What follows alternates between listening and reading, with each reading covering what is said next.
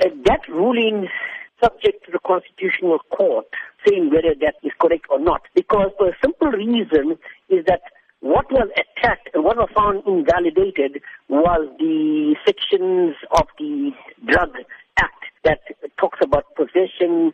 However, I do not believe that that judgment will hold water in the Constitutional Court because you must remember that that invalidation been suspended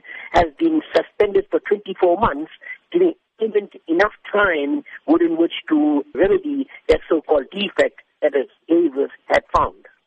Now, there are many misconceptions as to what this all means because if you do take a view at comments coming through on social media, they do indicate that the public are not really sure what they can and cannot do. Can you explain the intricacies of it all? I, am going to say this very clearly, and listeners take notice of this.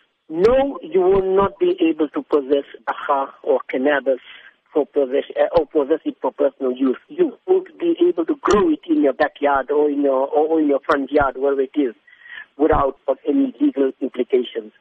Until, I repeat, until the map is finalized, people got to be very cautionary in order not to do something very silly and find themselves in a letter of law.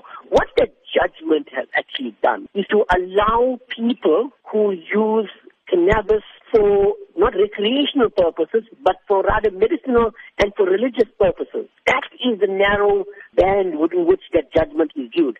People are looking at this judgment as if it is license to go about and, you know, start having a dagga farm in your backyard.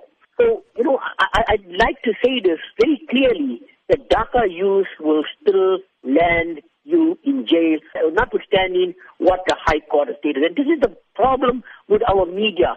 They do not know how to read judgments, and it is very clear from what I read, the 66 pages of judgment, all it said was that that particular section was invalid. The High Court in Cape Town has given Parliament 24 months to amend sections of the Drug and Drug Trafficking Act. So the wait now begins for cannabis consumers. But do you think this will ever come to fruition? This is something very serious. Remember, South Africa is a signatory to the International Convention Against Drugs and Drug Trafficking. This judgment, if it if it passes through, can lead to abuse. It can get people individually marketing dagga for their own commercial purpose because that is a loophole. There are a lot of loopholes in the judgment which I would warn people against not to start opening, suddenly open up a dagga farm in your backyard. You need a top lawyer, and I can recommend one.